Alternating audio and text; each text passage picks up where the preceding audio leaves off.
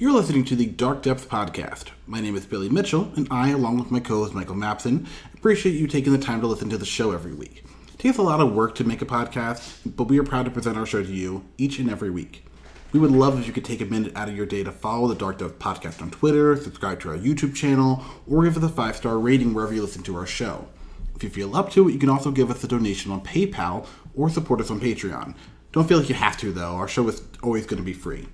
All right, that's all the announcements. Hope you enjoy the show.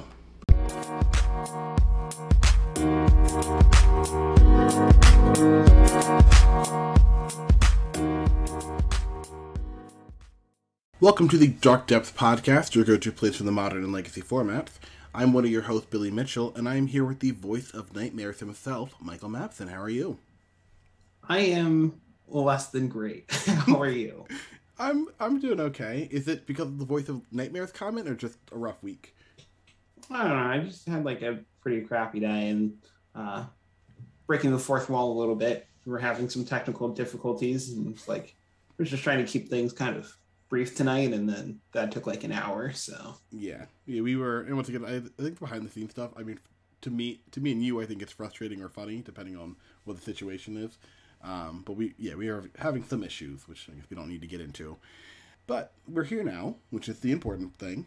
We get to talk about magic for a little bit, and I, I think you can kind of agree it's kind of a slow week this week, right?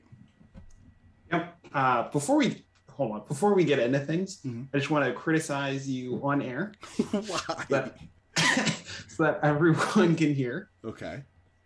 Sunday, we were supposed to go to a magic tournament together. Mm-hmm. Uh, so I am in my car. Mm-hmm. I get a text from one Billy Mitchell Mm-hmm. saying that he can't go. And granted, he has a legitimate reason. You sent it after I was leaving. Yeah. Well, okay, so I was going to be leaving the house in like 30 minutes. I know we have like similar drives. No, we don't. Do you mean how how long does it take you to get to the that event? Uh, an hour 20. Okay, so we you you beat me by like 10 minutes or something like that. Hour uh hour that's 15 minutes actually, yeah. So okay, that's fair. So, yeah. I, I, I tried. I mean, I at least gave you a heads up before you were like. I mean, that's there. like barely a heads up. Yeah, well, okay, so just for clarification for people at home, uh, we were going to be going up to Al Central, which actually we talked about on the show last week. They had a really good modern event and legacy event over the past couple months. We both top eight, uh, top eight at their legacy event two weeks ago, I guess at this point, um, and we were going back up for the pioneer event, which you know, we don't need to break down, you know, pioneer decks or anything like that, I guess, on our show, but Play Phoenix, the end. yeah, that that is basically the the the sum of that. So we were both going to go, um, and then you were going because I was going, right? You weren't going to go if I if you didn't know anybody else going up there. I think. Correct. I was going to stay home, hang out with my wife, my dogs, maybe play a legacy challenge, you know, just have a nice, relaxing day. Yeah. Uh, I ended up. My daughter has the sniffles, which, if you have small children, is basically a death sentence to children. I mean, not not literally, obviously, but it is a.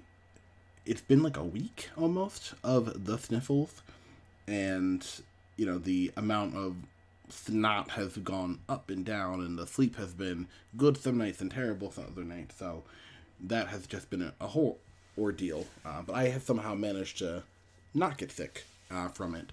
But the last, I'll say probably like four days have been me getting like stuffy noses and like sinus pressure whatnot. So um, I, I have fallen vict- victim to the sniffles.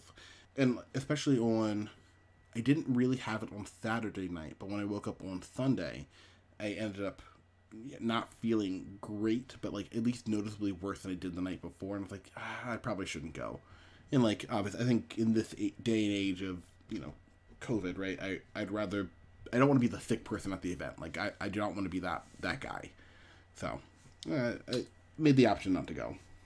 Yeah, which makes sense. But, anyways, you're a monster. I went. You're very lucky that I had friends. Yeah, Joe went. I mean, granted, I, I knew like half the event. Oh, um, okay. yeah, I saw I saw uh, Joe. I saw um, was it my brain says Pat Casey. Yep. Um, so yeah, there, there are definitely some people up there who who were friendly. yeah, I um, Also, for anyone who does not know, neither Billy nor I actually really plays Pioneer. Not at all. Um, I I tweeted about this. Had uh, no clue what I was doing. I did basically zero prep work. Um, I was planning to do zero, but I woke up pretty early that day, so I started a league. I got two matches in, and that was the entirety of my prep. At the player meeting, people were like, "Well, not player meeting, sorry." Before the event started, people were like discussing like last minute tweaks, and they're like, "Oh, in case like." this card happens or like so and so is on this deck so they have this card so i'm debating between x or y it was just like i knew what none of these cards were Mm-mm. like people just kept saying things. I was like, that's a card in this format? Like I I had no clue what anyone was talking about. So I don't know. Just played the birds. I know how to sequence cantrips, so it worked out fine. And you'll you'll love to hear this. I spent my winnings on EDH cards. Ooh. I haven't had an EDH deck in like probably like five years. Probably close to that, yeah. I mean, you had that like 1v1 um, Azusa deck. Yeah. So I uh I'm rebuilding Jaya Ballard. Oh, nice. Okay. I have a functional 100. It's not very good, I don't think, but it, you know, I have a deck that I can play games with yet again. Yeah. You got that uh, Queen of Bob in there? I don't know what that is. What? Oh, Squee. Yeah. I thought you said Queen. No. No, I, d- I didn't have a Squee. I need No. to get my hands on one. Okay. Uh, If, if I can find my, I don't think I have an extra squee around here somewhere. If I can find that, I'll throw that in the case of cards that I need to give you next time I see you. You know, whenever that is. Yeah, I need to get both Squees. Uh, I mean, the original one's going to be way better for me, Mhm. but Yeah, yeah, the other one's not bad still. yeah, you know, I really don't like the the art on the original Squee. No, I mean the one I have is the the remade one, not the not the original one. I don't like that one from uh, Mar- Marketing Masks. Yeah, Yeah, I'm not a fan of that one. The mine's from the core set. I think it's 10th edition, if I'm if I'm correct. way better. Yes. way better. And once again, I think that's for the most part. I like original printings. Um, there are a couple exceptions, like Counterspell being, I guess, the notable one. Brainstorm's another one. Squee's definitely not one that I think that that art does not does not speak to me. So try to get the more current one. You know which art is like really iconic uh, as the original printing that I'm just like, this is not good. Uh, Which one? Llanowar Elves. Oh yeah, not a fan. People love original Llanowar Elves, and I'm just like, one, it says elves, Mhm. plural. Yeah, weird. Or no, is it plural or singular? It's Llanowar. It's it's plural. Yeah, elves. Yeah. It's just one, and like, it's like just like kind of an open. Like I don't under, I don't really understand what the point of the picture is. No. Yeah, I'm not a fan of that one either. It's that it seems like a like a high concept kind of thing, and you, you look at it, you're like, I, I'm not impressed. But I this I'm, I don't want I don't know if we want to go down the art hot take. I feel like we should get Eric back on and just talk about like art for one episode. I mean, leaving a legacy already does their uh, their art episodes, so I would kind of feel like we were infringing. Probably need to listen to that show uh, more often than I do, which is never. Wow, that's a bold thing to say on air. Yeah, I mean, th- it's a good show. I used to listen to it. It just kind of fell out of my rotation. I have got a, a heavy dose of, you know, my my murder podcast, then my informational fun podcasts, a couple magic ones here and there, but you know, I don't really have time to be listening to, you know, leaving a legacy uh, as much as I used to. Yeah, I uh, I had to cut some magic podcasts out of my rotation. Uh, now that I can't just like listen to them at work all the time, Mhm. so I get it.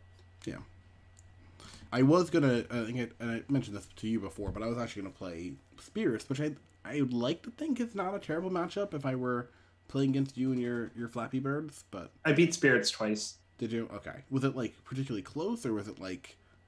Some of the games, but I mean like my deck is like essentially half cantrips, half burn spells. mhm. but like you know and like the spirits players i played against like knew the format Okay, and i had no clue what i was doing and Yeah. i won okay, so maybe it's not a good matchup. I was, so the deck I was playing was actually playing uh, one copy of Remorseful Cleric, it's like two mana flyer, and you sacrifice it to exile target player's graveyard. I had one of one copy in the main deck, And then I had two copies of Rest in Peace and the Sideboard, which I maybe those are supposed to both be clerics, but I only own one remorseful cleric apparently, so that's what we were. I mean, the the bigger threat against your deck is the thing in the ISIS, anyways. Yeah, yeah, I think the thing in ISIS would be would be hard to beat. So, yeah, I mean, like that's one of those matchups I'm not sure about, and like I I do have access to like Skyclave Apparition, which I think I would board in the extra two for the, like I have two main deck two board. I think that's pretty good in that matchup. Yeah, but uh, But I don't know. anyways, we're, we're not going to go down the Pioneer rabbit hole. But I'm pretty sure birds, or well, they're both birds. pretty sure the are any of them living? Uh, No, um, I don't think so. anyways, pretty sure Phoenix is is favored. Yeah, probably. Okay, well, let's talk about what we actually wanted to talk about. Um, and once again, we're we're trying to get in and out, and we've just spent like ten minutes talking about Pioneer and art. So, Well, and also criticizing you, which is really all I ever want to talk about. it's very valid. So let's talk about a couple things. We'll touch on first thing, no band announcements. I was, I don't know, expecting something, but we didn't get any changes to any Magic formats that we you know that we care about at least. yeah, it's really bizarre.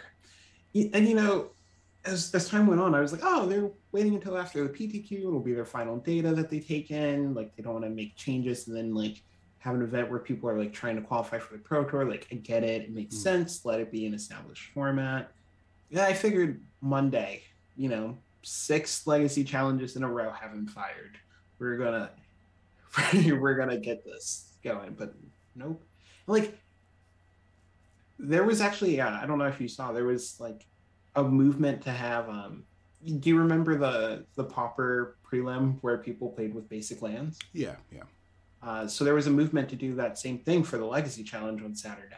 So people were signing up with basic land decks and they still couldn't get to the 64 minimum. Ugh, it's miserable. Like between people who didn't want to play and people who did want to play, you had both groups signing up and they couldn't do it. Yeah, like and this is and this is I guess one of the issues, right? Like the the protest. I, I I guess calling it a protest or you know a movement, whatever. Even when the movement can't get enough people to participate in the format to actually make the demonstration, I think is obviously showing how big of an issue it actually is. I'm kind of surprised because you know, and I, I think you're right about the PTQ, right? Like you don't want to upend the format right before the PTQ. Fine. But like, are we really gonna play Eternal Weekend with a format that people don't really want to be playing? Like, I think people will play it because it's Eternal Weekend, but like that feels like a really lackluster experience. Like, I'm I'm still planning on playing all three, and uh, my my wife is less than happy, but she understands the the reason why I want to play all three of them. Right, I want to try to maximize my chances, but like this is gonna blow my whole weekend, whatever. I'm kind of less inclined to to do that now if I'm gonna be dealing with this format like it is right now. It doesn't seem appealing to me to spend 72 hours playing Legacy, which I normally would love to do, but playing Legacy where it's this format where I'm just gonna be playing against Ragavan mirrors the whole time. I don't know how many other people feel like that, um, who are are like feeling conflicted between wanting to be an Eternal Weekend champion, b- being able to win a painting, and also having to endure this format like it is for that long. But uh, I don't know. Yeah, uh, one, I'm jealous that uh, you get to play in all three. Um, I believe I'm only going to be playing in one or two. I'm definitely not playing all three, if my memory serves. Um, I, so I, I think the thing is, I don't know if I work or not yet Okay. that weekend.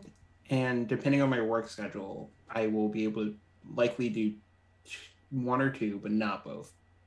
And if I, because the one on the one on Friday, it's like if I play it, then work is going to be terrible for me on Saturday. But like, it's only a four-hour shift, and I don't really drink caffeine, so like caffeine does a lot but I do drink it. So I don't know. I might like play it with like you know the second I'm not live, like I just call it a night. And if I do stay in the whole time, then you know just like grab a coke and I can survive four hours.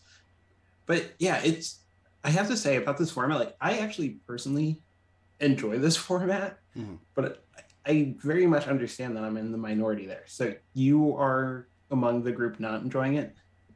I okay, so I enjoy it, and this is kind of my issue. I'm enjoying it because I'm winning. I'm winning a lot. like I, I'm not upset being the Ragavan player, uh, and we've talked about this before. Like my win percentage with Delver deck, Delver decks in general is very high. Um, when I feel like I'm playing the best version of the Delver decks, I feel like I'm usually favored versus both people, and it, it's like my experience kind of bears that out. So I'm not upset about that. It's just I don't like playing in mirrors and pseudo mirrors for nine rounds of tournament. Like I'll, I'll do it, and I, I, I feel like I'll have a good run. Like if I, you know if this ends up being a ten round a ten round tournament, I if I'm playing Delver mirrors, which I could be right, because once again, one of the limitations or I guess one of the benefits of playing this is that everyone has these, um, you know, limitless pockets right for this for whatever deck they want to play because of the the tokens. But um, like there's a legitimate chance I could play eight rounds of Delver decks or Ragavan decks, whatever, don't know, however you want to frame it. I don't, I don't really want to play eight out of my ten rounds against Ragavan. That just, that just doesn't seem fun to me. Um, I think if I were playing against, I think if I were like, you know, in your th- shoes, where I'm assuming, are you, would you also be playing um, a Ragavan deck? Were you planning on playing something like Depth or something? Um, I don't know. Realistically, I should probably just play one deck Mhm. throughout all of them, but I wouldn't be surprised uh, if I played two of them to play one with Blue Red Saga and one with Green White Depths. Okay. Um, Like, or maybe even like the the Affinity deck, like uh, Hmm. the Mono Blue or is it deck like that deck's been. Um, you know, it was really weird. Like in the PTQ, like nobody really played it except for Bob Huang, and like he, you know, had a top eight run with the deck, and Yeah. I know it's been performing well for him, and it's been performing well for some others.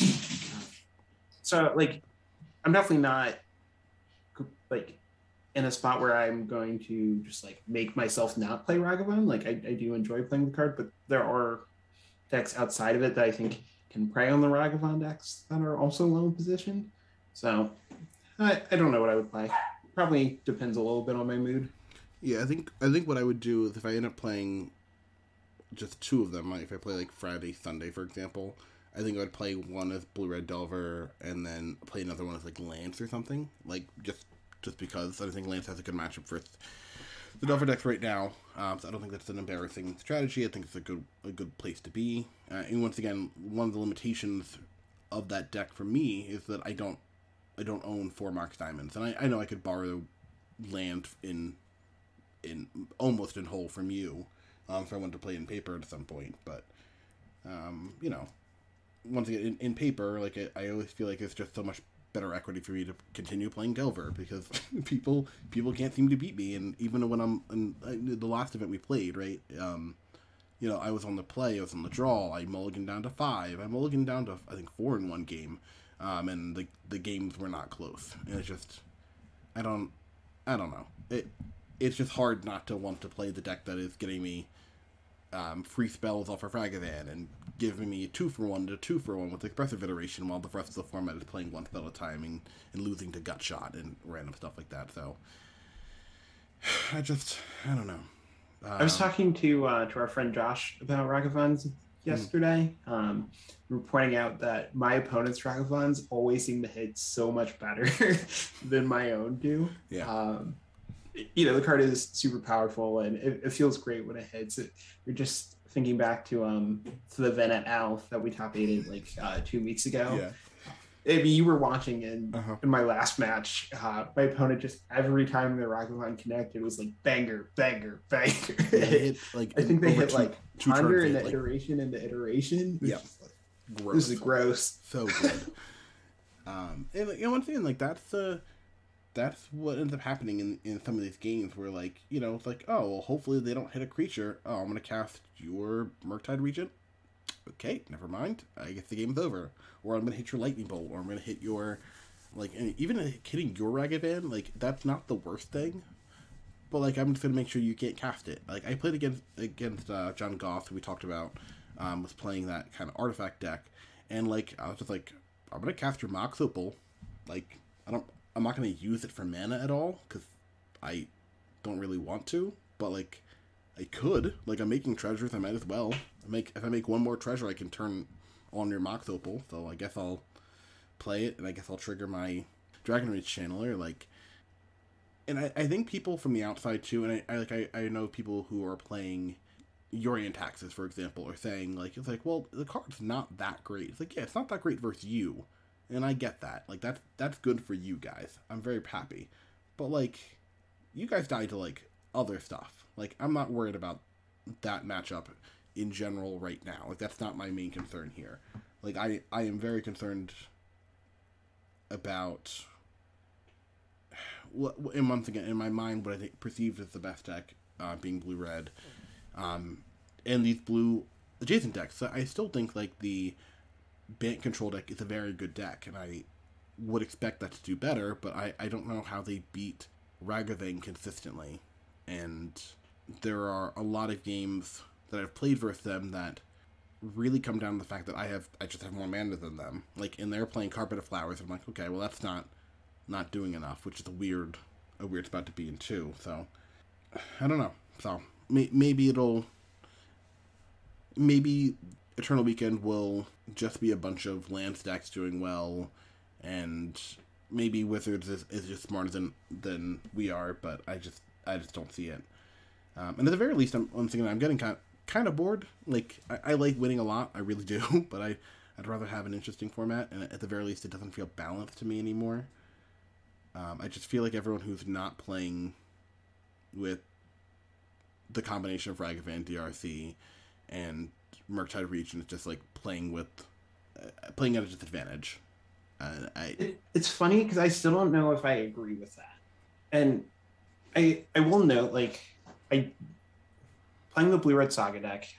I do feel like my wins came easier than uh, some of my wins with green white depths did. Mhm.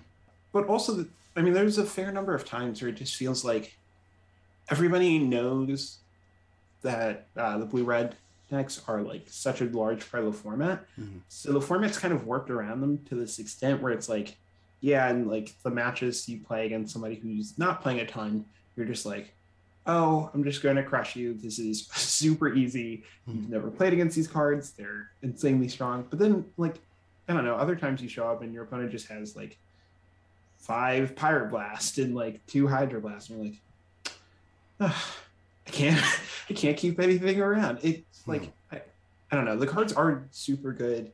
They do run people over sometimes, but uh, I still just feel like they are very answerable and like I'm, I'm trying to phrase this because like i want to be clear like i don't think they're bad right like no, yeah, I, it's not.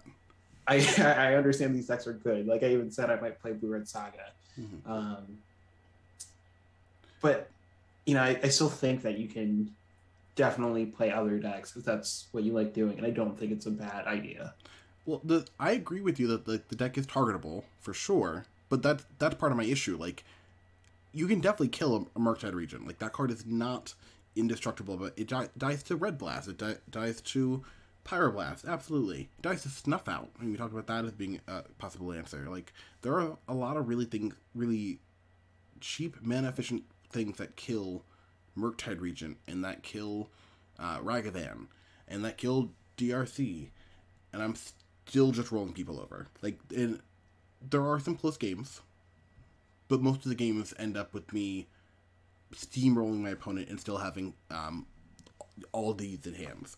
Like this, I, I so so this is I, I think one of the reasons that we might have such differing uh, takes on this too is because i mean you kind of pigeonhole yourself like you haven't really played from the other side of the table Mhm. like i've played with blue red delver i've played with blue red saga which you know again i like it more than the delver decks but like i've also played you know games from like the green white depth side and from the bant side and you know a bunch of decks on the other side Mhm.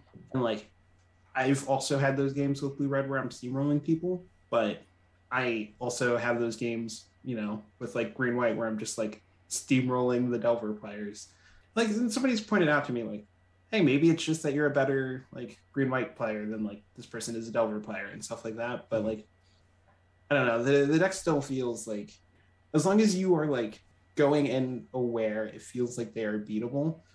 Obviously, still good though. Yeah, we'll see. I mean, and once again, they could, they still could make some changes to the format beforehand. Who knows? Maybe Crimson Vow does something? Question mark.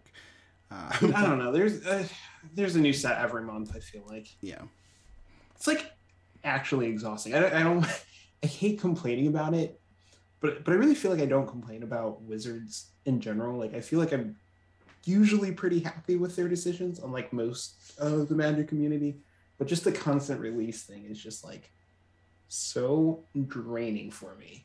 And I've seen like a couple people like with takes like, oh well, like you know, it's just that product's not for you, which is like, you know, that's like fine. I understand if like Commander 2022 comes out and that's not for me as a primarily modern and legacy player, Hmm. but you know, those cards do affect my format. So like, I, I well, they affect legacy. You know, they don't affect modern. It's just like I do actually have to be aware of them. Yeah. That's not even me trying to say I don't want those products to affect legacy. It's just saying there's a lot. I'm tired. I just want to go like a couple months without spoiler season.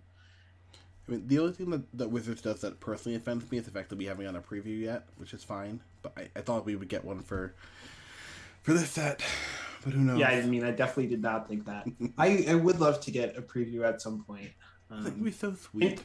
Man. I need to start uh, just like harassing uh, Blake R on Twitter. hmm tried to try to slide into those DMs once, but they are closed. Oh. and I felt really uncomfortable just like publicly being like, "Hey, look at me." I don't. Yeah, I mean, at some point, because once again, I feel like unless it's going to be like a, well, I guess the next time they do like an Eternal Masters or like a Modern Master or something like that, we have, a, I think we have a decent shot. So, Think you're lying to yourself. I I mean, once again, I, you- I feel like it's, I think it's better to go for the established modern legacy podcast. Oh, I I agree, but they've already shown a track record that's not what they do. yeah, they, they just go for people who play arena, which doesn't make any sense to me. But, um, yeah, maybe maybe they'll change their mind. Who knows? Yeah. Also, I like how I just said I felt awkward like publicly asking, and then just talked about it on the podcast. No, I'll, I'll, I mean, we talk it up, man. I mean, Kind of they need to hypocritical of me. You need you need to put it into the universe so it can manifest itself. That's the only way that things get done. Don't let your don't let your dreams become memes, or let your memes become dreams. I don't know. I don't know how that thing goes. Talking about memes becoming dreams, uh, let's talk about some events that are coming up. Uh, one of them is the SCG Con, which is actually th- this weekend, which is super crazy. Uh, I thought this was never going to actually happen. That was a terrible transition. What do you mean? Um, How's it? A, it's a, it's something that I thought was never going to happen. This is perfect. And also, if you win, you get a your own vision put onto a card, like Chris Barone did, where he has him and his dog on a food token. You know what's really sad? Hmm. Um, I don't know that I've seen his food token before. Oh no, me either. Um, and like he, I I think it's just because like he won, and then like I don't know, there was like three events, and then it was like global pandemic time. Yeah. Like it's it's very possible that this was this is like the least. And actually, I guess if, if you bought something from SCG, you probably got one of these tokens in your package, right? So Probably, and like they'll presumably be giving them out for a while to come. But it, it's just like kind of like sad because food was a great one to pick, and like the token actually looks really nice. Um, yeah, it's really cool. kind of like unfortunate, unfortunate timing. Yeah, but you figure if they were doing pioneer events and standard events like with uh, Corvald, I think you would have gotten a lot of a lot of airtime with this. And uh, that is that was not the case. So Okay, Yep. so talking about SCG Con, Mhm. two questions. Yeah. Uh, what would you play in modern if you were going? okay, uh, in modern, I were going. I'd probably end up playing. Honestly, I'd probably end up playing Grixis Shadow because I'm an idiot. Um, but I think I think Dredge is actually pretty solid right now. Like I think that's something you could play uh, and not be embarrassed about. Like I think Amulet is not as popular as it has been, so that is one of your major uh, predators kind of minimized. So I think Dredge is in a really good spot. If I were a betting man, which I am, which is not really for Magic tournaments because that's a weird thing to try to get into betting on. Um, if I were a betting man, I'd probably play Rhinos. Um, I know Dumek's been playing that Yorion Rhinos deck uh, to pretty good success. I think that is a deck that is good because it's proactive, but also has a good um, plan B of being a solid mid range deck. And with Yorion, can really take over late game too. So I think it's probably the best choice for if you plan on winning the Invitational. Uh, how about you? Uh, hold on. Oh. Have a second question. Okay. Okay. Sorry. Jump the gun. Uh, so my second question. Okay, you did it. You won the invitational. Hmm. Uh, what is your token? I mean, right now I think it's just a treasure. I think you have to. I think. I think as long as Ragavan's legal, um, that is going to get the most airtime. Wow, you're just gonna steal Ryan Overturf's place? Yeah, I don't jerk. don't care. I mean, like the other option is you could do the um, construct token. You could take the uh, Matthias Hunt token, which I think is sweet. That's that's what I'm using right now as my tokens, at least until my my Reggie rocks come in. So, I think that's the. I think those are the only two options. I think something that you get tokens off of Urza Saga, or something you get tokens off of um, Ragavan. I guess you could also. I'll I the third option is you could do a Thopter token because I think Retrofitter Foundry is getting a lot of play and will continue to get play in the future. So I think that's probably third place, but like I'm not settling for bronze here. I just won gold, so let me get more gold. Uh, okay. Also, shout out to Overturf. He just sent me um, sent me a couple signed treasure tokens to use. Help me out. I was just like, I need tokens for things. Like this is a mess. It's just showing up to events like unprepared. So Yeah, shout out to Gotta- Overturf. So I, I I'm not going to SCG Con, so you don't have to worry about me taking your token, or I am. But appreciate you giving signed copies to Mapson. Okay, so if I was going, I would.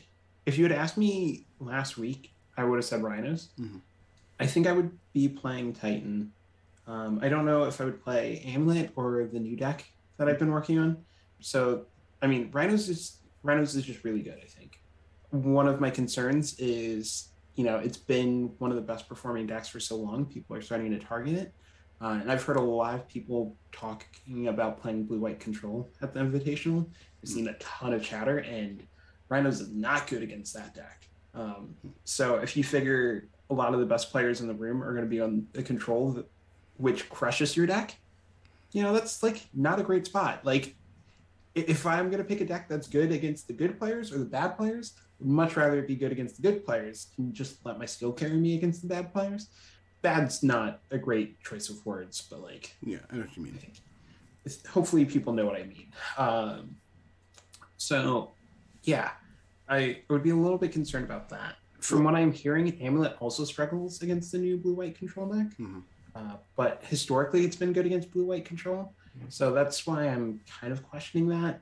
I think you, could probably, uh, you know, find ways around it, up your number of caverns of souls, for instance. I know that they're on spreading seas, which makes it tough Mhm. but like I think that matchup is probably winnable. The number of blue red Murktide has dropped down significantly, so I like that. I do think it might have a slightly higher presence in paper there, though. Notably, Milan top eight at the last uh, modern mo- Moto PTQ with like the Jeskai Murktide deck, which is essentially blue red splash prismatic ending. Mhm. Um, and that deck is really good against Titan, so that's kind of a concern. Um, what I like about the new creative Titan deck I've been playing is a it it's really good against the control decks. Um, I think it's also a little bit stronger against the blue red Murktide deck. Uh, what I like about both of them is they're proactive, which I think as much as people are going to be trying to play the best decks here, I think there's going to be some amount of I just haven't played in a while. Like I'm qualified from forever ago, but I don't really play Moto, Mhm. so I just want to play like the deck I've been playing and have fun with. Like I just I'm kind of here to hang out.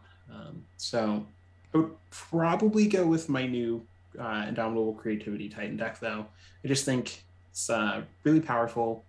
Um, it's really proactive, and it's like I've been beating Control and Hammer in most of my matches, and those are the two decks I expect to be most popular.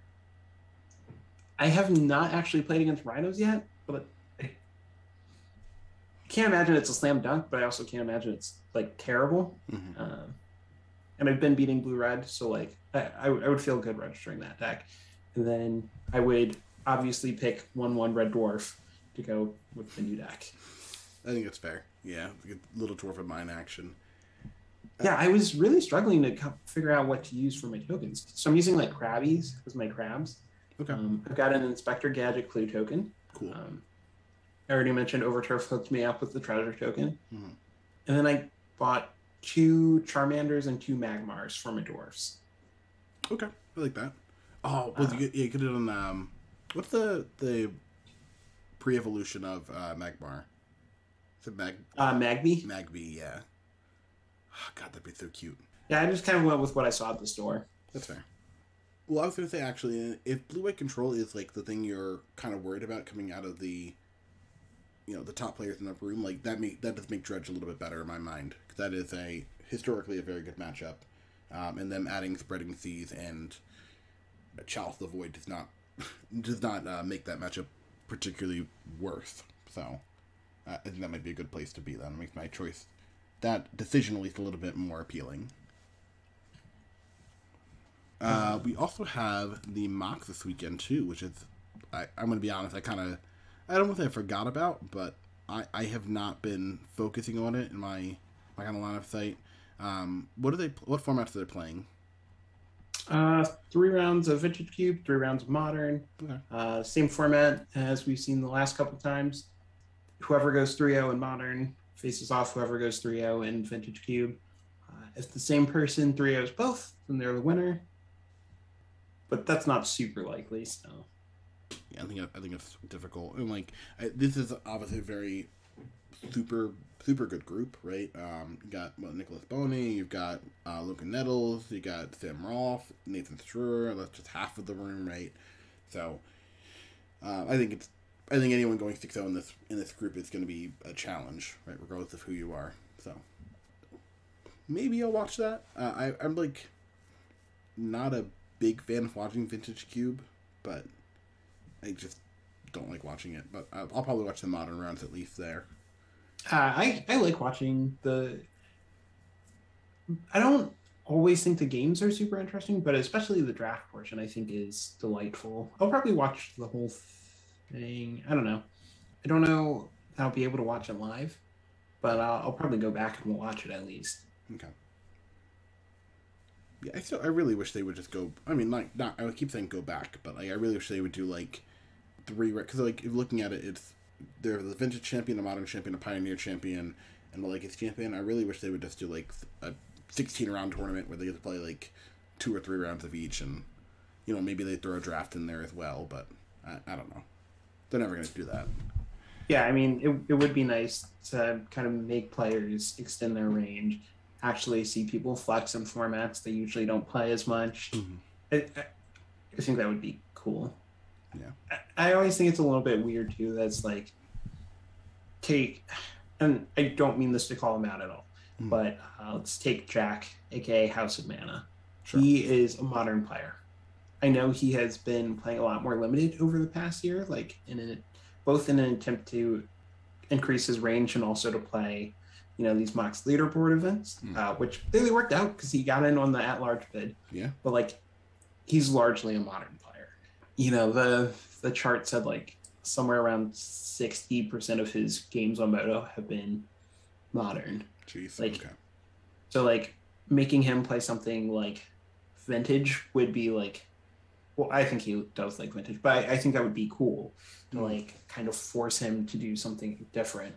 Uh, this is the same thing. I can't I can't remember who it is, but like one of these players is like has like three matches of vintage cube on their moto account history period is just like i you know i like the fact that this makes them play moto Yeah.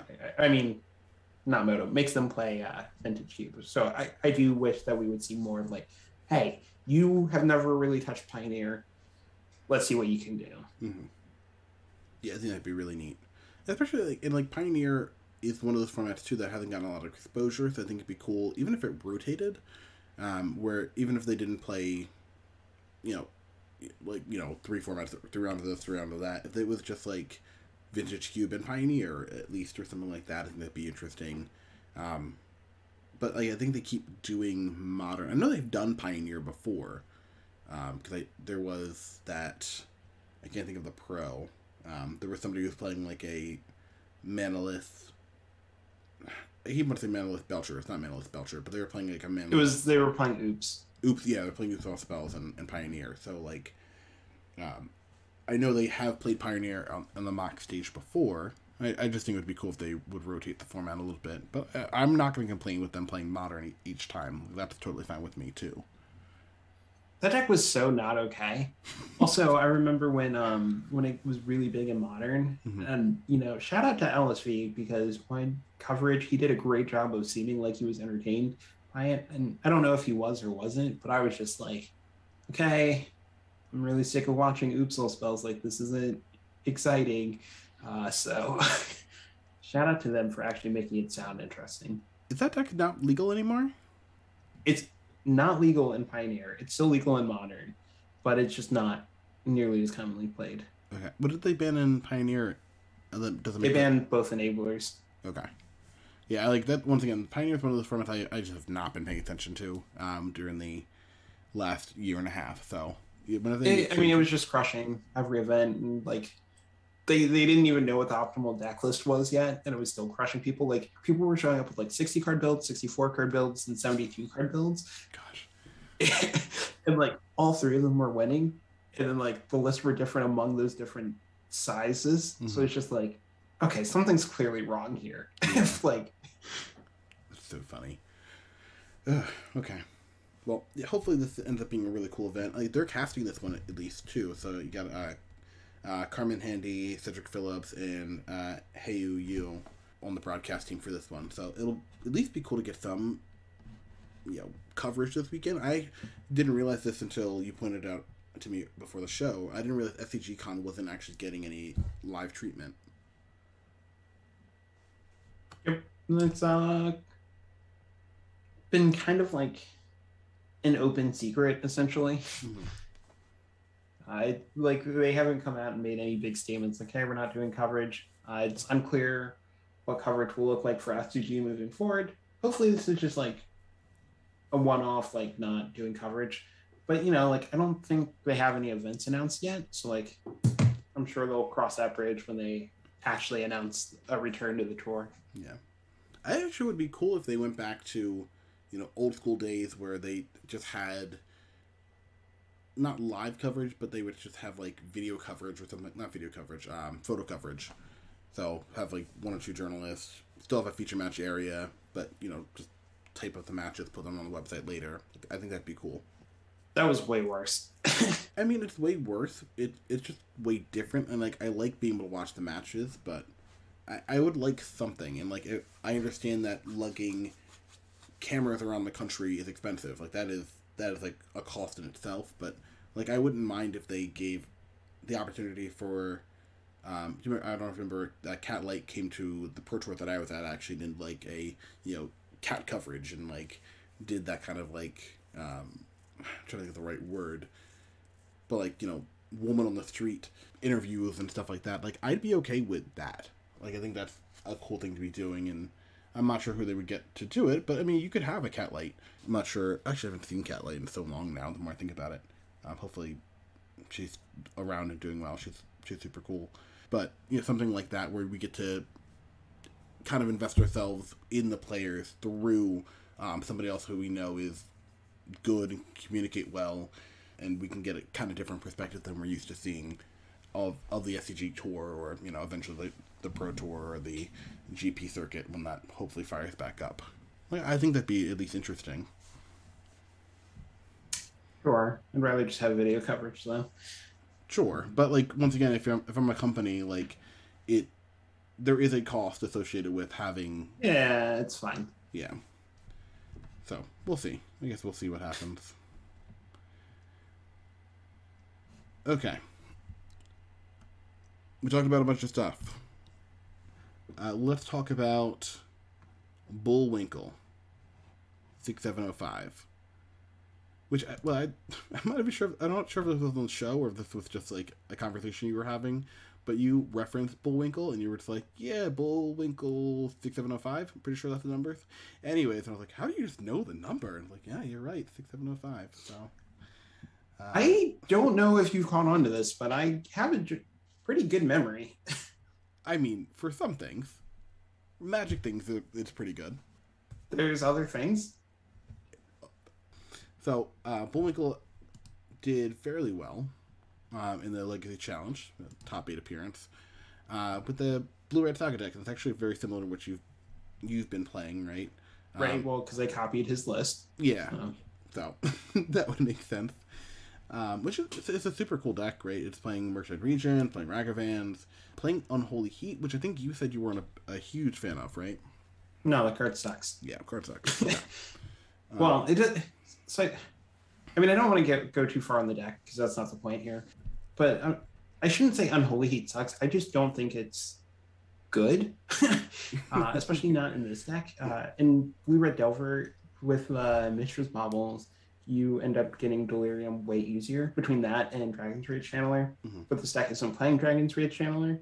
Uh, it's not playing Mishra's Bauble, so things go to the graveyard way less often. You still have artifacts, but one of them's Relic, which you know doesn't go to your graveyard. Mhm. Uh, two of them are Retrofitter Foundry, which when it leaves play is typically exiled. I mean, like sometimes it gets countered, but like that's not usual. Yeah. Uh, so Aether Spellbomb is really the only artifact that hits the yard. You do have Urza Sagas to give you enchantments, which uh, notably Delver doesn't have, but like it it's just kind of a lot to ask for having Delirium in this deck. And even when your graveyard does get filled up, you know, it can just get shrunk by your Murktide Regents. Yeah. Um, and then also, I feel like Unholy Heat was really good at first because it killed Murktide Regent, but you know, people are smarter now, so they, you know, more often than not aren't playing Murktide Regent unless it's seven seven, in which case, you know, you just look at this Unholy Heat and it doesn't do anything. Yeah, I think there's yeah a lot of reasons. I'm I'm in the same boat. I'm not a I'm I played it in one event, um, and I top eighted the event. I'm not playing Unholy Heat again unless I have to. I'm just not not super impressed by it. I said, actually, to be fair, I played in two events. I played it once in Modern as well. But once again, I, I think the threats out of the graveyard, or that I guess utilize the graveyard, are so good in Legacy. Talking about Murktide Regent, in Modern, talking about Kroxa, that like I don't really want to have to play Unholy Heat around those two cards. Like I'd rather just cast my Kroxa and not worry about um, making my Unholy Heat not effective. So yeah, I'm kind of kind of off it for right now, but teach their own uh, for that. And obviously, it worked, worked for Bullwinkle. Um, but you're right. This the focus isn't on this deck. It's on the comment actually, and I retweeted this on my page. Uh, we'll put a link to this thread on in the show notes. Which, by, by the way, I, I didn't realize this. When people say the show notes, the show notes are the description of the actual podcast. So if you if I say show notes and you're like, what what are these show notes? What are these? Um, it's just go to the episode, look at the description. You should see a couple links down there. So How did you not know that? I knew that. I didn't know that people didn't know that. I don't know what people other people did about. not know that. Yeah, I I just assumed that everyone knew what the show notes were. So, um, let's see, highly trained neural network. Uh, it's uh, Andre Klepatch um, made a really cool comment. Uh, also, to see you putting up very consistent results. I am cu- curious if you can offer any specifics on what you think you are doing differently compared to most people in order to pick up that equity. Uh, Bullwinkle responded, uh, As a player, I've always been the most successful when I understand why my deck is the way it is.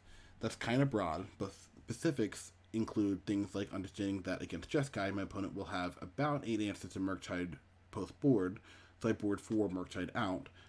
Just um, so I can just play with 26 land and win with Retrofitter Foundry, because I'll have more mana and wastelands for my opponent's sagas and Pyroblast for their Murktide and, and iteration. I found that I lose game one more with this deck than any other deck I've played. Uh, because I understand how every matchup goes, why and why I configure my deck in the way that I do, I can lose game one and win the post board games. I feel like in Legacy this is emphasized because of how consistent your deck is and how much agency you have over every game. Uh, and once again, I think that's a really, really, I'll say mature and also cognizant response uh, Bullwinkle put forth, which is really cool. But I, I kind of think it opens up the discussion uh, about, you know, how we actually, what are we doing when we're playing Magic that allows us to be successful? Because once again, by by all metrics, and once again, I, I think online, I think you have a you have a much better track record than I do. Um, but locally, I'm still you know above average at least, right? So trying to find things that allow us to succeed in legacy and in modern um, that other people aren't doing, that allows us to once again pick up that equity um, above the average player. Um, by the way, I do. I guess before we jump into that too much, I, I really do like Bullwinkle's response here, though, because that is a really good point about, um, you know, specifically how you how to play against Jeskai and you know, kind of transforming into, uh, I don't want to say a control deck, but you know, fo- putting the focus away from your creatures, even though your opponents are putting the focus towards the creatures, um, so their removal doesn't line up particularly well. I think that's a really really smart move. It's funny. He and I sideboard differently in that matchup, and I think we've both been successful in it. Um, and I've been meaning to try his way out, but I, I just think that's like kind of interesting. Um, like I don't think I've lost to Jeskai with this deck yet, Mhm. and just a very different approach. What, what's your strategy out of interest? Um, I typically uh, I board out the four force of wills. Um, I board out like the what cut unholy heat from the deck after the first of it, but um, I was cutting unholy heats down, and then I like shaved on a daze. I just brought in like the five pyroblast, and I adjusted the way I played, but I wanted the Murktide Regents to get swords so that my Ragavans could connect. But yeah, uh, so things we do um, that give us an edge. Do you want to go first, or do you want me to go first? I can first. One of the things that I I want to I want to say this in a way that doesn't sound really I guess odd. Um, one of the things that I do that I think is I guess bonus equity is that when I am playing, and I'm, I'm going to talk about legacy because I, I think I don't know. Once again, I think we've talked about this before. I think I'm a better better legacy player than I am a modern player, even though I think I play modern um, more often. I just think I'm better at legacy. The sequence of the games, I look at how the games are actually progressing, so I have a very good idea of what the opponents have in their hand based on previous play patterns. Um, and I'm kind of playing statistics and trying to figure out what their most likely play is, and once again, what their hand is. Um, I had a game at the you know the legacy event we uh, both top eight a couple weeks ago, where my opponent has ten mana. It, it was I'm gonna say six lands, and they had a carpet of flowers, right? So they've got all this mana. They have a I'm trying to think what the card is. Um, I had a True Nemesis on the on the battlefield for a couple turns. My opponent is doing just a bunch of stuff, just tons and tons of stuff, and then they just stop playing cards. And they take three, they take another three. They're drawing a card each turn. They're not doing anything though. So it kind of bears the question. Like I'm debating playing Murktide Regent, and I can play Murktide Regent, and if I do, uh, the game ends in a turn. So, do you play Murktide Regent? Right. Based on the information I'm getting from this game, right, there's a good chance with the cards they have in hand that they have nothing proactive, right? I'm, I'm assuming they don't have anything proactive. It's something reactive, but it kind of depends what it is. It, could be Terminus, and once again, I, they have one or two Terminuses that I'm playing against Bant here, Bant with with red, right? So they have one or two permanent uh, Terminuses post board potentially. It could be that. It could be Pyroblast, right? They don't. They didn't have Pyroblast. Uh, they were empty-handed when I cast the True Nemesis. Um, they can't target it now with Pyroblast. It could be something like that. Who knows? Uh, they could also have something like Swords to Plowshare. Right? That's always a possibility. And Once again, does nothing against True Nemesis, um, but it's a possibility that something that's in their hand. Uh, and they also could have something, you know, I don't want to say silly, right? But they could have something like Abundant Harvest. They could have something like Uro, but like, why are you not casting that in this situation, right? You're just taking three uh, three a turn. You're going to die to this True-Name Nemesis unless you're doing something. So, in my mind, right, with it, all the mana that they have, I'm I'm assuming they have one of the three cards, and like they could have Brainstorm, they could have Ponder, but like that doesn't make any sense based on the conditions of the game. Thinking about it, I I think it's less likely that they have something like Pyroblast, right? Or at least had Pyroblast. They could have drawn it, I guess, in, in the interim. Because I feel like if they if they had Pyroblast in their hand before, they would have they would have tapped, tapped out. In my mind, the only thing that really makes sense that they have something like a Swords to Plowshare. So is there really an advantage for me actually playing that? Like I'm playing Surgical Extraction, I'm bringing that in that matchup. So I could surgical, and I, you know, I have it in my hand at this point. I could surgical the Pyroblast from the graveyard. I could surgical the Swords to Plowshare, or I could surgical the the one Terminus I already see. Once again, kind of playing the odds here. Long term, I think it's more beneficial for me to get rid of something like Swords to Plowshare or Pyroblast. But at the same time, I kind of want to get rid of the Terminus because I'm okay with just winning the game with my true nemesis. Like that at the at the worst, that is going to win the game, regardless of what they're doing. I have to deal with Uro at some point. They don't have Uro now. If they do end up casting Uro, I can um, try to exile that. That's a whole nother another argument. Um, so I look I look at it. I'm like, you know what? I'm gonna try to get rid of Terminus. I think Terminus is the bigger issue here. Um, I surgical Terminus out of the graveyard, and their last card in hand is a Pyroblast, which once again is kind of fits the narrative, right? Based on the way the game played out, if they're only going to have one card in hand, uh, it makes sense that it is something reactive, not proactive. It makes sense that it's something that is good in the matchup, but not doing anything right now. And that kind of informed me also, I don't want to be casting my Murktide Regent right now.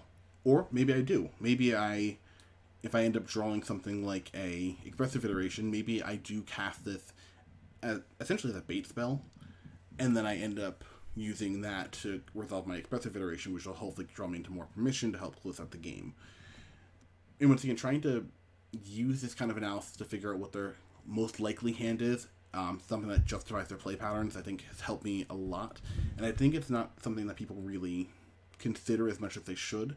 I think people like to have magic happen to them rather than them understand the actual process and development of the game and why people make the decisions the way, the way that they do. And I feel like that is a small thing that does help people, especially when you're playing against decks that are you know potentially weak to a single point of removal. Uh, and, and I think you probably have seen this a lot playing depth, right? You really do need to know what piece of interaction they're dealing with and why they're playing the way that they are, right? Like, why am I, you know, why didn't I wasteland my land? Why didn't I? Uh, like I know you have ponder. Why didn't you cast ponder? Uh, why are you trying to hold up two mana? Okay, now this is going to inform my decisions uh, about what's in your hand, what you're trying to represent at least, um, and I can try to make a play that takes this into account, so I don't get blown out by that, um, you know, petty theft or that um, dead gone or something like that. I think that's a very underutilized skill. So you kind of stole what I was gonna say, Slap. Did That's I really? Awkward. Oh no, I'm so sorry. This is why you wanted to go first. Oh, yeah, absolutely. Always go first. Always be on the play. That's what you said. It's good to be. It's good to be the aggressor. So. Dude, I won so many die rolls of the Pioneer event. Speaking of being on the play, um, I I just feel like people always complain about like when they lose die rolls. Like you always hear like, oh, I lost every die roll this event. So whenever I whenever I win a bunch, I just kind of like to point it out. Yeah. Some positivity out there too. Yeah, absolutely. Yeah, I got super lucky with that. It was, it was awesome. Uh, but yeah, I mean, I, I definitely agree. Being able to kind of read why your opponents are doing things essentially is like definitely something I don't think people do. And something that helps me with that too is, you know, I um I feel like I really just absorb information about this game, even when I'm not playing as much, which I think compared to the average person, I probably play a lot. Although compared to a lot of grinders, I feel like I don't play at all. Um, it's like I don't know. It's re- it's a really weird feeling. Like I just I feel like I play so much, and then I see people be like, "Yep, I'm on my fifth league of the day." And I'm like, "Yeah, four trophies yesterday." I'm just like, "How do you have time for this?" But I I feel like like I said, I'm, I'm really good at like soaking up information about this game, and you know I I do have uh, a lot of time at work where I kind of have downtime that I can spend like on Twitter, soaking up deck lists and like every challenge like I go through and look at uh, what did well, all the results. So I'm usually pretty on top of like metagame developments and I keep up with streamers and you know, so when I'm at these events, I can generally look at something and you know, like I think most people could tell you like, oh, you know, they've played like a Bonecrusher Giant. They're on rhinos. But like I feel like they can't always necessarily give you details about the deck. Whereas I can oftentimes go like, okay, so they have three of this card, four of this card, two of this card. Uh, if they have this card, that means like if they have X, that means there's probably still on like this build that has Y card. If they don't have X, then they probably have like this other card instead. And I think people go into these events just like not necessarily aware of what they're going to run against. Mm-hmm. Uh, so I think that's a big edge I get. Um, even just like, you know, I was at, I was playing Modern at AU yesterday. Shout out to AU. Mm-hmm. Um, and I'm, you know, I'm playing this Indomitable Creativity Titan deck, and you know, people were asking me like, "Do you have Amulet of Vigor in there?" It's like, no. uh, and like, there's times where like my Titan would come into play, and they'd be like, "You're gonna give it haste, and I'm gonna die, right?" I'm like, "Can't give it haste." I'm like, "Oh, good, so I'm safe." It's like, "No, you're no. still dead." um, but it was just like, you know, people didn't know what was going on, and granted, that's I'm playing a deck that hasn't seen a lot of play, mm-hmm. but it was just like those kinds of questions. Like, I don't really feel like I'm ever in the spot where I'm the one asking those questions. Yeah. And I mean, like every now and again, I come across something new where I'm like, I don't know what's going on, but I'm generally very aware of the format, and I think that lets me formulate game plans better. I think, uh, kind of like you mentioned, a lot of people like know what they're trying to do, uh, but if you don't know what your opponent's trying to do, like it, it's kind of hard to make your story fit in with their story yeah. in like a profitable way. And I think um, playing playing so much depths, I think, has helped me with that tremendously. Uh, just like thought seizing people and being like, well, I have to like be able to plan around what my opponent's doing. Other because like my whole thing is trying to go off with one creature. So yeah, I, I just think being aware of changes in the format is like a big big edge I've gotten. And like, granted, that's not the only thing because like, you know, obviously I just hopped at a Pioneer event where I had literally no clue what was going on at all. But but I think that's a big one that people lose equity on. It's just like not being aware of stuff. Yeah, and like that's one of the biggest advantages I think of the modern age, right? Where you have people like Doomwake, people like Aspiring Spike, uh, who are playing decks that are popular, that have some pedigree because a lot of them are coming from from um, challenges and things like that, deck, deck dumps. Well, it's typically not what Spike plays. He's typically brewing. He, he does brew a lot, yeah. Uh, but you I feel like he shapes the metagame. So watching him actually gives you the edge because you see it first, like firsthand. You see it before other people started adapting in. Yeah, yeah, and that's one of those things that the ideas that even if they're not entirely fleshed out yet, still getting an idea of okay, so what is happening with this Archon of Cruelty? What? Oh gosh, okay, okay, that's that's a lot. I don't know what the final form of this deck is going to look like, but at least I know that Archon of Cruelty is a card that I need to be aware of in the in the modern format. That uh, card is a lot the in the Legacy format. I've gotten got by it in Legacy. Yeah, I mean it's a beating. It's, it's really good. Um, but once again, that's that's one of those cards that you may not be aware of as an actual threat, and you don't know understand how to play against it until you see it. And I, I want to say that that was, I think, I think you're in agreement here too. Like the first time I kind of saw it, I was like, okay, I, I get that. That's not that big of a deal. And the first time I played against it, I was like, oh, this card's impossible to beat one on one. And you know, I don't want to stay too much longer, but the other thing I think I do that gives me kind of an edge, I don't think people take accountability for their losses enough.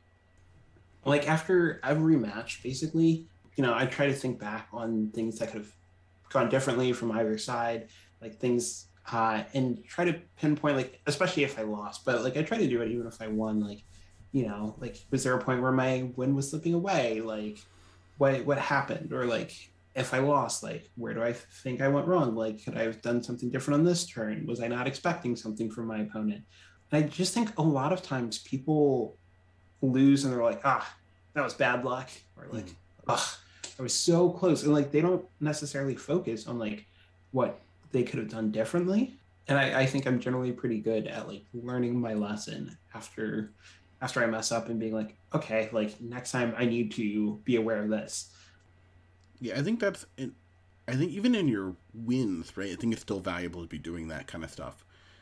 The the match I was talking about before, the carpet of flowers, they cast. I'm trying to think the sequence exactly. I believe it was, they cast that. I cast force.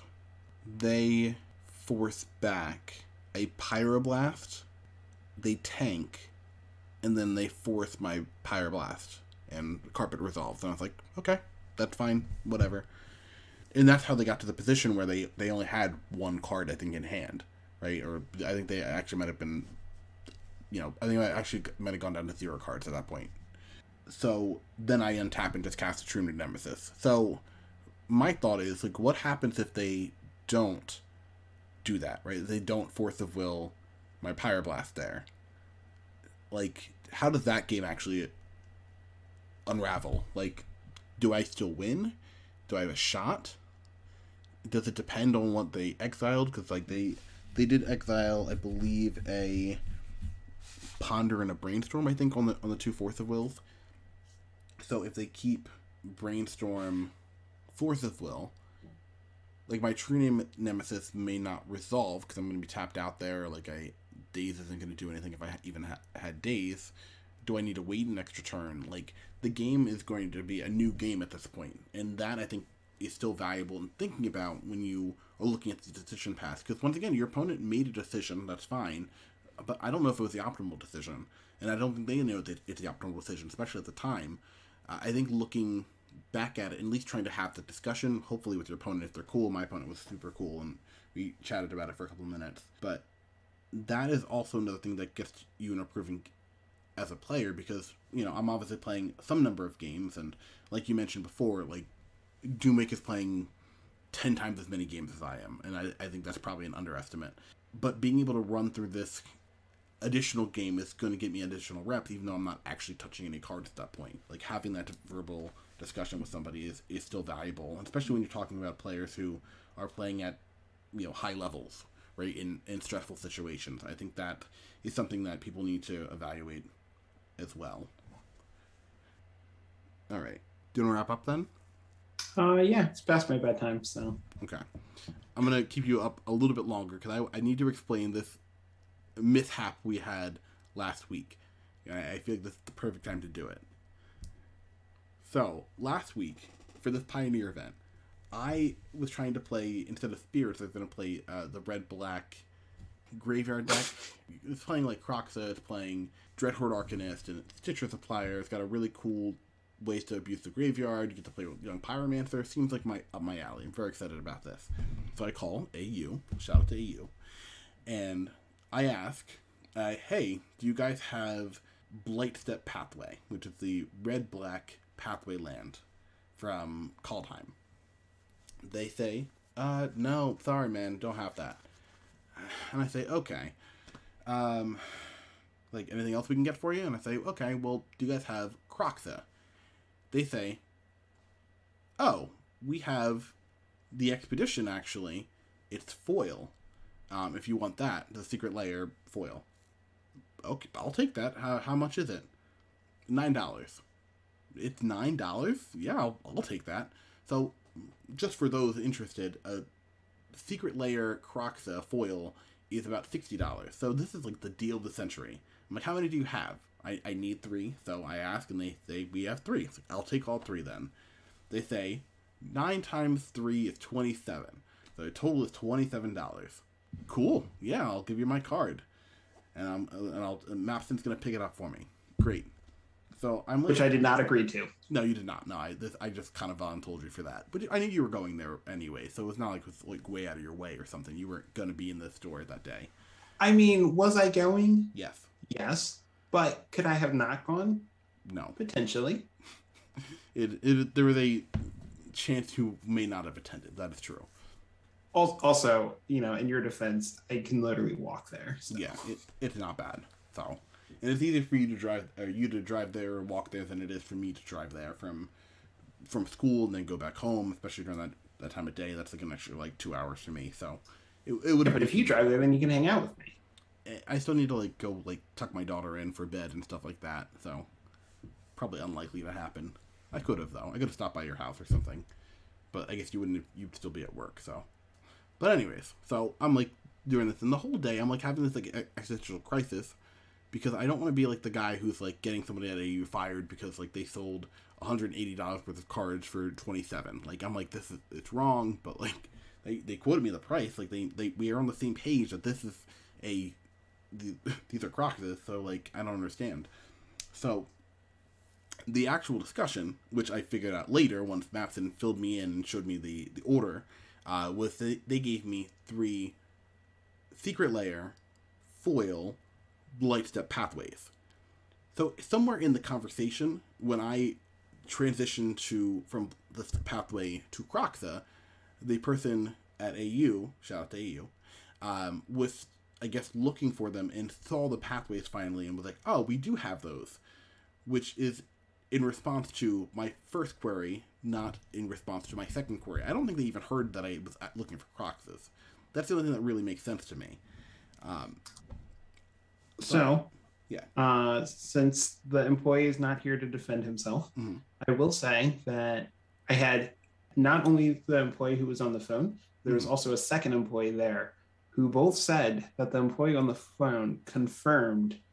So you want Blightstep Pathways, and uh, supposedly you said yes. Again, I was not there.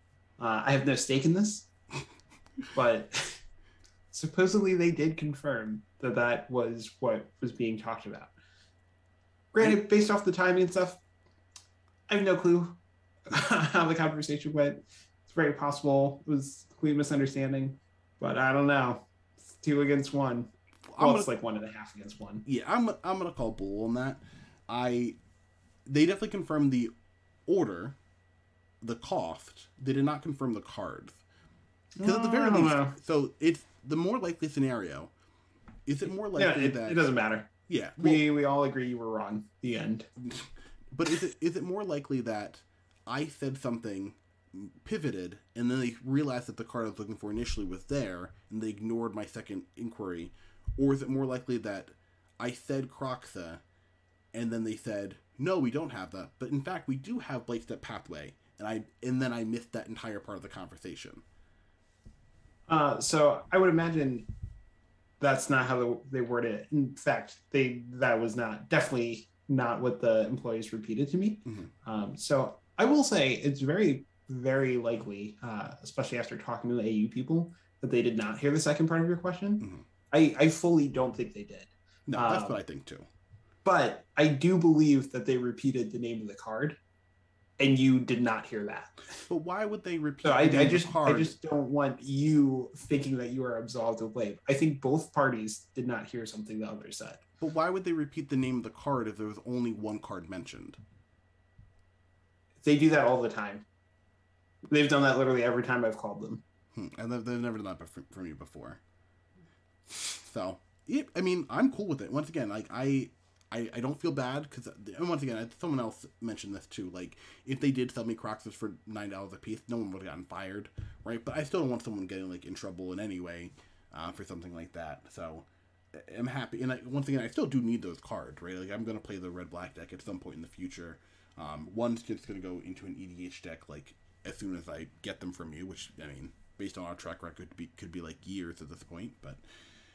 Um, so I'm, I'm still happy with the with the purchase overall. And once again, actually nine dollars for the foil Secret Lairs is not a bad price. So I, I'm I'm okay with it. It's just a it was a funny story, and once again, it gave me a, a lot of a lot of stress, which obviously did not need to be stressful. So